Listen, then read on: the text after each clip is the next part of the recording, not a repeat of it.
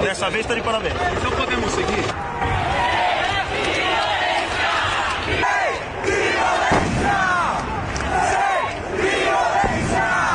O Brasil acordou. O povo brasileiro não vai mais aceitar os governantes não fazendo o que o povo quer. Isso aqui é uma democracia e o povo tem o poder supremo. Por um Brasil melhor, por um Brasil mais igualitário, por um preço mais justo, por uma qualidade no serviço, por uma qualidade no país. Vem! Na Copa, eu abro mão. Quero dinheiro pra saúde e educação. Bom, o assunto agora no Jornal Dourado é sobre as jornadas de junho de 2013. A gente, com esse panorama sonoro, assim, já acho que consegue retomar um pouco do que foi e das marcas deixadas até hoje na política brasileira, com essas jornadas que foram iniciadas a partir de manifestações contrárias ali, ao aumento das tarifas de transporte público, mas que depois se transformaram em uma revolta generalizada contra a corrupção, contra os gastos com a Copa lá em 2014, a falta de serviços públicos. Muitos temas entraram nisso. Vocês devem se lembrar, esses primeiros atos que evidenciaram a insatisfação tiveram início ainda no ano anterior, com os progressivos aumentos dos preços das passagens em capitais. E aí, Natal, Porto Alegre, Rio de Janeiro, e aí ganharam volume se mobilizando é, a classe política especialmente em junho de 2013, sendo alavancados após casos de violência policial contra manifestantes. E aí, abrindo um leque, um espaço para diversos movimentos que a gente viu na sequência no cenário político, Operação Lava Jato, o impeachment da, da, da ex-presidente Dilma e a polarização acentuada da eleição de, de Bolsonaro em 2018. A gente vai abordar um panorama é, com esse escopo, né, pensando também nesse 2023, com uma convidada hoje aqui no Jornal Dourado para tratar do assunto, a jornalista e coordenadora executiva do Pacto pela Democracia, Flávia Pellegrino. Bem-vinda, Flávia. Muito obrigada pelo convite, é um prazer estar aqui para poder conversar com vocês a respeito. Bom, primeiro contextualizar como é que você chega a esse 2013 você que não estava no país quando tudo estava acontecendo, mas chamou muito a atenção, imagino até pela cobertura que se fazia internacionalmente desse marco que, no final das contas, se transformou da democracia brasileira, não? Exato. É, e acho que esse, eu não estava no Brasil justamente, mas eu acho que esse é exatamente um dos elementos interessantes do que acontece na jornada de junho de 2013. Eu acompanhei, embora não estivesse em loco, acompanhei ao vivo ao longo de todos os dias e todas as manifestações por meio das redes sociais, hum. né, por meio das transmissões que eram feitas pelos próprios manifestantes, até mais do que pela própria imprensa à época, né, sobretudo nas primeiras manifestações, é, foi possível acompanhar e fazer parte de alguma maneira do que acontecia, ainda que longe. É, e, de fato, diante da, da amplitude, da dimensão que aquilo passou, né, teve, passou a tomar ao longo do seu desenvolvimento, eu tive a certeza ali como estudante de, de ciência política que aquilo era um fenômeno, era um acontecimento crucial transformador da democracia brasileira e por isso eu acabei decidindo me dedicar a estudá-lo ali né, no, no, calor do momento, enquanto tudo acontecia. Mas sem dúvida, e, a, e essa avaliação, ela, acho que ela segue sendo verdadeira até hoje. Bom, nesse seu estudo, o ponto de partida, eu queria que você falasse um pouquinho do ponto de partida, que meio que você já falou, e do ponto de chegada. Olha, acho que o ponto de partida é justamente essa, essa percepção de que se tratava de um momento de, de um, uma mudança, uma transformação importante é, de ciclo né, político no país. É, eu acho que a gente pode afirmar, né, as jornadas de junho de 2013, elas foram a maior onda de contestações sociais e de manifestações políticas da história da democracia brasileira. E ali já era evidente, né, claro, que não se tratava do momento em que os desafios da nossa democracia começavam, é claro, mas ela indica o marco do, do, início de um novo ciclo político democrático que a gente vive até hoje e que foi justamente um período de contestações amplas e explícitas da própria democracia brasileira, do sistema político, da classe política e das, e das instituições políticas é, no país. E acho que um período de transformações muito profundas na maneira como a sociedade brasileira se relaciona entre si, mas também como ela participa da vida política do país. Eu sempre, quando falo desse assunto, acho que tem uma premissa muito importante para que a gente olhe para ele, que é evitar é, demonizar o seu desenvolvimento e os seus efeitos, né? É, ou então evitar também simplesmente ignorar a relevância e a legitimidade do processo de contestações que as jornadas inauguraram no Brasil, né?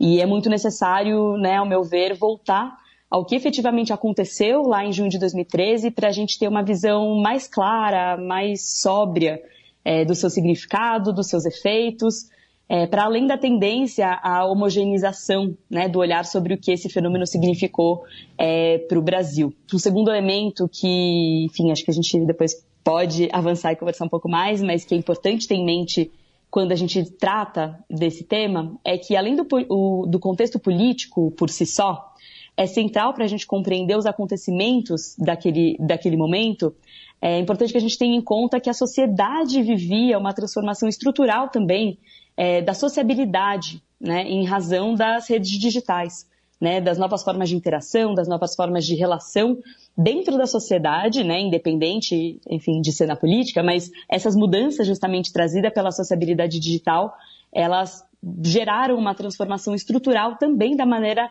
de ver e de fazer política, de construir a participação política é, no Brasil e no mundo também, né? Hum. E então eu acho que esse, de, né, de forma muito geral, essas transformações, é, o que a gente assistiu lá em 2013 foi a expressão, né, de insatisfações generalizadas, é, a emergência de um processo de indignação coletiva muito alicerçada na rejeição absoluta, né, da política nacional, dos seus atores e das suas instituições, e foi justamente esse contexto, né, de ampla contestação da própria democracia brasileira que deu forma e conteúdo a um novo ciclo de politização de parte importante da população do país, né? Dando a tônica justamente do que estaria por vir nos anos seguintes, em que esse processo, né, de contestação do sistema político, de negação do sistema político, é, né, é, fez com que a gente passasse por, né, é, esses momentos é, importantes né, do nosso processo democrático,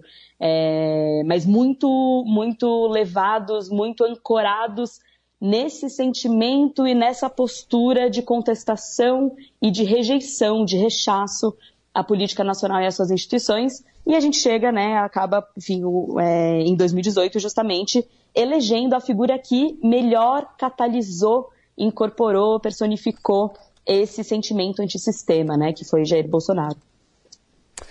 Vou retomar um pouquinho o início da nossa conversa. Você estava lá na Universidade de Sorbonne, na França, estudando isso a partir de fora, se formou em, em mestre em ciência política a partir desse olhar. Quem estava aqui, eu acho que todo mundo consegue fazer, por se tratar de 10 anos, consegue fazer uma comparação com o que vivia naquela época. Muita gente que nunca participou de manifestação tomou coragem, né, especialmente nas primeiras, em ir à rua. Quem não estava participando, estava acompanhando, que seja pela mídia tradicional, que seja pelas transmissões que a mídia ninja fazia bastante, mas era o início daquelas lives, né? Era muito difícil, até rústico fazer esse acompanhamento. As imagens captadas nem sempre eram de boa qualidade, mas fez com que muita gente acompanhasse remotamente também essas manifestações. Na mídia tradicional, eu vou colocar aqui um exemplo, porque eu, enquanto repórter, acompanhei todas essas manifestações muito de perto e era um momento em que as pessoas tentavam se encontrar nesse tipo de protesto. A polícia lidando com esse conflito, especialmente de algumas pessoas que é, depois começaram a fazer uso de violência nessas manifestações, ao passo que outras estavam lá por essa reivindicação que começou com uns 20 centavos, mas se tornou muito difusa. E eu trago aqui então esse relato recuperado de 17 de junho de 2013, foi naquele protesto principal onde reuniu muitas pessoas até com a invasão da esplanada dos ministérios. Aqui em São Paulo teve um ato que se dirigiu ao Palácio dos Bandeirantes, numa tentativa frustrada de ocupação, e aí no dia seguinte, depois um grupo tentou invadir a prefeitura. Esse é o contexto desse relato que a gente ouve agora. E a Polícia Militar observa essa manifestação das pessoas aqui do lado de fora tentando de qualquer maneira entrar no Palácio do governo paulista, o helicóptero Águia sobrevoa a região. Eles estão deixando a frente do palácio do governo o portão, que já está quase caindo, a dobradiça já está toda, não está mais presa ao muro. Os manifestantes uma, um punho, um pedaço de pau. Realmente uma situação bastante tensa e triste.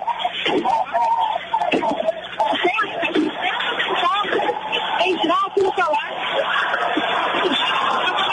O portão cedeu. O portão cedeu. Abriu. Abriu o portão. Abriu uma bomba. Era a polícia.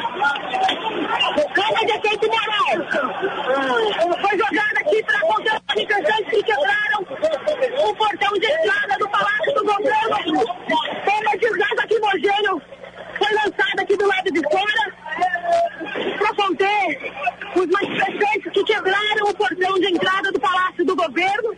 Os manifestantes pegam as bombas de gás lacrimogêneo e devolvem para dentro do palácio onde estão os policiais militares que estão impedindo a entrada desses manifestantes, milhares deles do lado de fora.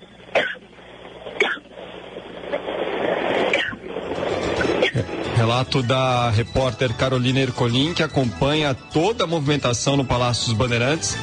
Deu para você perceber aí o efeito da bomba de gás lacrimogênio. Tá aí o trechinho, né, do Jornal de Amanhã, apresentado pelo Cristiano Panvec. A gente agradece à Rádio Bandeirantes também por disponibilizar a exibição desse material. É, é, interessante colocar esse contexto da, da violência. A violência policial fez com que essas pessoas se encorajassem para tomar as ruas e depois se começou a falar muito de black bloc.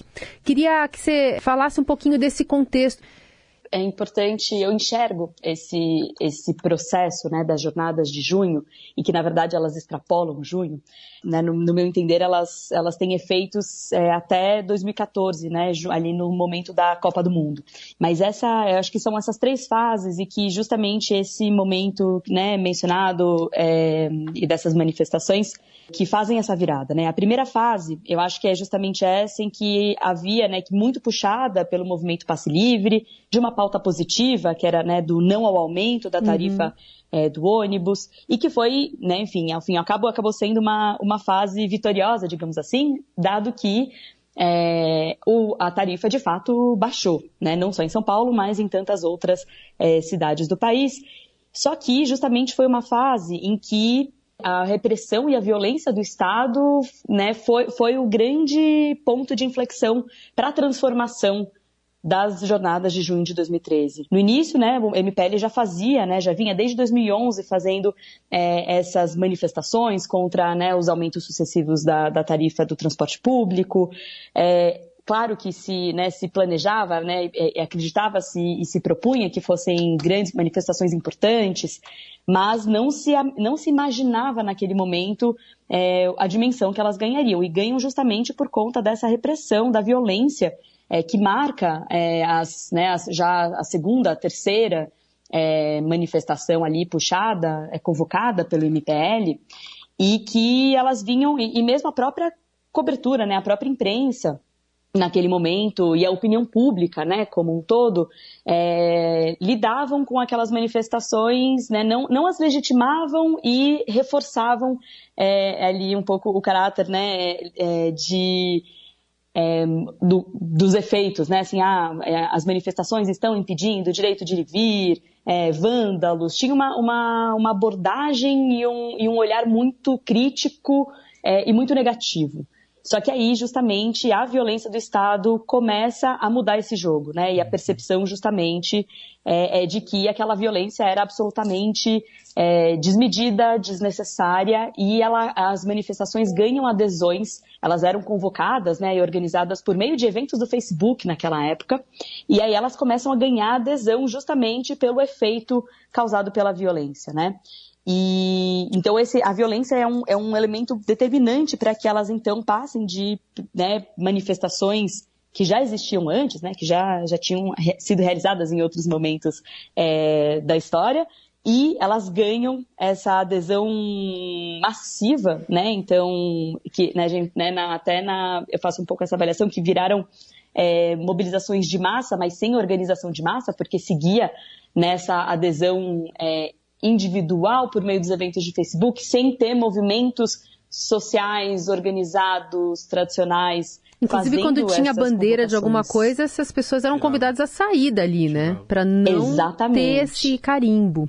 Perfeito. Essa, essa transformação para essa segunda fase das jornadas, ela é justamente marcada por esse rechaço a qualquer institucionalidade, né? Uhum. A qualquer movimento que fosse tradicionalmente é, convocador das ruas é, e que tivesse essa, é, essa ligação com qualquer institucionalidade. Era né, o que eles clamavam né, pela autonomia, pela independência e né, como se fosse é, um encontro de indivíduos igualmente indignados em contestação é, do, que, do que o país vivia naquele, naquele momento, né? Contestação e demandas né, por melhores serviços públicos, contra a corrupção, é, num contexto bastante, né, num amálgama de, de, demandas bastante difusas, embora legítimas, mas muito difusas, e aí nessa segunda fase já não mais propositivas, né? Elas eram de negação, e isso é uma, isso é uma mudança importante é, da primeira para a segunda fase, né?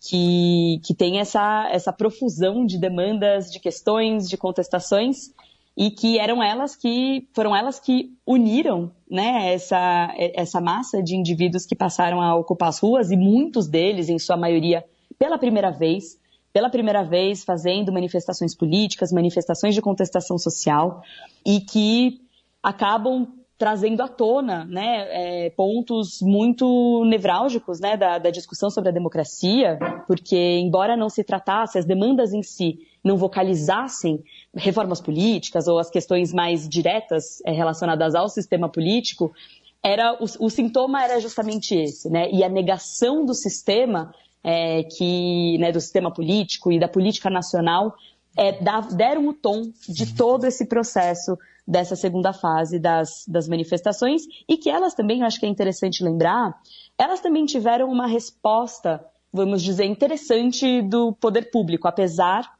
das suas complexidades. É, mesmo a presidente Dilma Rousseff, que era presidente à época, ela, fa ela chega a fazer né, é, declarações em rede nacional, ela faz né, os comunicados, é, reconhece a legitimidade das contestações, das manifestações, ela chega até a depois convocar, né, ela recebe alguns é, dos, dos, manifestantes, é, de movimentos sociais também, porque era a forma ali que ela que era possível entender com quem, com quem dialogar, com quem estabelecer esse tipo de ponte, e depois ela acaba reunindo também, ela convoca governadores e prefeitos das capitais para que se pensasse um pacto nacional, né, para lidar com, esses, eh, com essas questões tão legitimamente e fortemente trazidas né, pela, pelas manifestações. Então era um, né, era um pacto com né, cinco pactos nacionais, né, pelo transporte público, pela educação, pela saúde, pela responsabilidade fiscal e pela reforma política.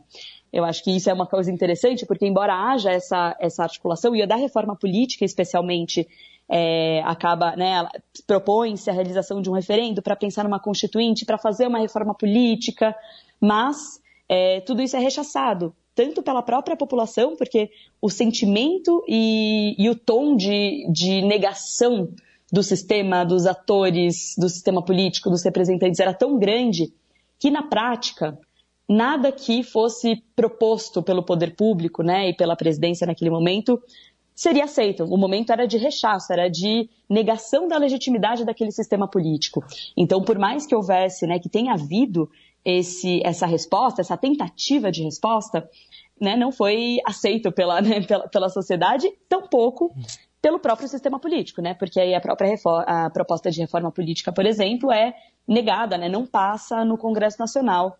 Né, o sistema político acabou se blindando também e né, desse, dessas possibilidades de, de, de reforma, de transformação do sistema político brasileiro. E eu acho que essa é uma das grandes um dos grandes pesares, talvez, desse processo, né? Do, do, as jornadas de junho de 2013 teriam sido uma grande oportunidade para a gente finalmente olhar para as regras do jogo democrático, para o sistema político brasileiro e aproveitar para fazer, de fato, uma reforma que pudesse aprimorar o sistema político e o sistema democrático no Brasil. E não foi o que, o que aconteceu. Estamos ouvindo a Flávia Pellegrino, coordenadora executiva do Pacto pela Democracia, nos levando de volta a junho de 2013 e seus desdobramentos. A gente faz uma rápida pausa e já já continuamos conversando com a Flávia. Estamos de volta com o Jornal Eldorado, hoje tendo como nossa convidada a Flávia Pellegrino, coordenadora executiva do Pacto pela Democracia, que tem um estudo é, que trata exatamente dos movimentos, daquela jornada de junho de 2013 que está completando é, 10 anos. O ponto de partida foi exatamente no 6 de junho de 2013. Flávia, você destacou aí como começou o movimento e como ele foi se transformando. A gente tem um trecho aqui é, do momento em que o então governador, que hoje é vice-presidente da República, Geraldo Alckmin, na época se falava, ele era adversário de Fernando Haddad, que era o prefeito. Bom, hoje estão todos juntos, mas é, é outra coisa. Vamos ouvir um momento em que ele anunciava que não haveria mais o aumento da tarifa de transporte. Nós vamos é, revogar o reajuste dado, voltando à tarifa original de R$ reais o movimento continuou, mais que isso, cresceu, como você mesmo destacou no primeiro bloco. É, eu até queria dizer que eu subscrevo o que você falou quando, quando você falou das, é, da incompreensão que houve em relação a esse movimento, incompreensão política nossa mesmo, nossa de da imprensa. É, até que ponto essa incompreensão, num primeiro momento, deu combustível mais para que é, não ficasse só, como depois se disse, que não era só pelos 20 centavos? É, acho que foi, foi um processo e, enfim, olhando em retrospecto, talvez a gente tenha um pouco mais de facilidade, né, de identificar essas incompreensões e as, e, e, as complexidades, né, desse, desse fenômeno. Eu acho que é justamente esse, né, esse é um ponto importante, porque é, existia, né, e essa, essa transformação acho que é muito, muito relevante no caso da jornada de junho de 2013, porque nessa, na primeira fase, né, nos primeiros protestos, a opinião pública, a imprensa, de forma geral, era muito crítica, né? É, a, e, só que isso foi dando força, né, em razão da, como a gente já falou, né, da, da, da repressão do Estado, da violência que, que foi colocada, é, ela ganha legitimidade, ela ganha apoio, ela ganha adesão. E aí justamente tem um, um movimento que é interessante, que é né, fala do Alckmin, a época, revela, né, que foi uma vitória, né, uma vitória desse, dessa, desse movimento, né, da, da, da primeira fase das jornadas, que era essa jornada propositiva, né, as pautas propositivas da, das manifestações, pensando nisso, acho que é, a gente falava né, há pouco também sobre as vitórias. Isso é um ponto que a gente às vezes esquece quando a gente olha para junho de 2013, porque foi também um processo de manifestações e de contestações que trouxeram vitórias importantes, né, é, concretas como essa, né, do, da redução da tarifa, mas também é, outras vitórias mais simbólicas, né, assim, que uma delas importante e vitórias e também transformações que mostraram naquele momento a potência e a importância da participação social, né, da participação política no país, né, dessa, desse processo de politização que uma parte importante da, da população no país, né, e sobretudo a juventude, né, na época eu lembro que pesquisas indicavam, né, que tentavam detalhar um pouco o perfil dos manifestantes, eram, eram, eram, eram muito jovens e, se eu não me engano, mais de 80% das pessoas, é, ou 70%, 80%, estavam indo pela primeira vez às ruas, né? Então, existe uma, acho que nesse processo, vitórias importantes da capacidade de articulação da sociedade civil, da transformação da capacidade também de, de ação coletiva, né, naquele momento, e a cristalização, digamos, de uma nova geração política, que depois também, claro, ao longo da última década, transforma também a maneira é, da gente se relacionar com a vida política, com a vida democrática é, no país. É interessante porque numa entrevista recente aqui ao Estadão, a jornalista Vera Rosa, Alckmin foi interpelado, né, sobre as manifestações de 2013, e ele diz que foi um aprendizado. As jornadas foram um grande aprendizado para a sociedade, para a classe política. Aqueles movimentos começaram pela esquerda e acabaram desaguando em agendas de direita, inclusive com oposição à democracia representativa. Na sua avaliação, no seu balanço, você coloca três marcos importantes quando a gente pensa na democracia brasileira e no que está por vir aí, que são as manifestações de junho. Na sequência, a gente teve embalado ali o impeachment da presidente Dilma Rousseff com muitas manifestações também e a eleição de Jair Bolsonaro. Queria que você colocasse esses marcos em perspectiva. Sim, é, eles são marcos bem importantes né, dessa última década e que marcam e que acho que né, todos têm esse, esse fio condutor né, da contestação do sistema político brasileiro né, e a maneira como a, a, a sociedade brasileira passou a se relacionar com a vida política no país. Isso é importante para entender que a, quando a gente fala né, dessa é, da surpresa, né, da manifestação, com essa leitura, né, das manifestações originalmente de esquerda, que depois passam a ter esse caráter mais relacionado à direita, o fato é que esses atores, né, como a gente estava falando de um governo de esquerda nos dez anos anteriores, essa, vai, chamamos das novas direitas, elas já estavam se encontrando e se organizando de alguma maneira sobretudo por meio das, dessa, de, dessas redes digitais. E acho que junho de 2013 foi o momento em que elas tiveram de fato a oportunidade de fazer a contestação do sistema político, né?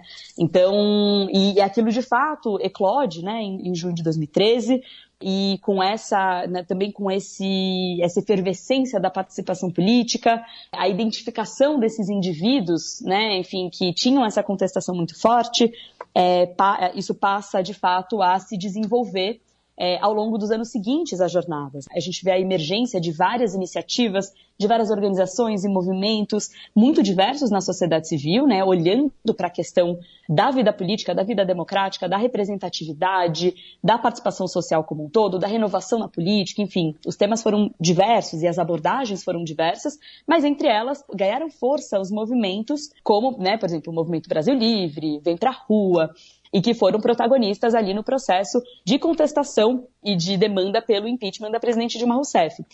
Algo que acho que é importante, também acho que nessa avaliação, uma, uma das perguntas que é muito comum. Ué, como é que a gente teve as jornadas de junho de 2013 e no ano seguinte a presidente Dilma Rousseff foi eleita? A gente não estava falando dessa contestação? A meu ver, eu acho que, claro que, sem dúvida, eu acho que é um processo de desenvolvimento.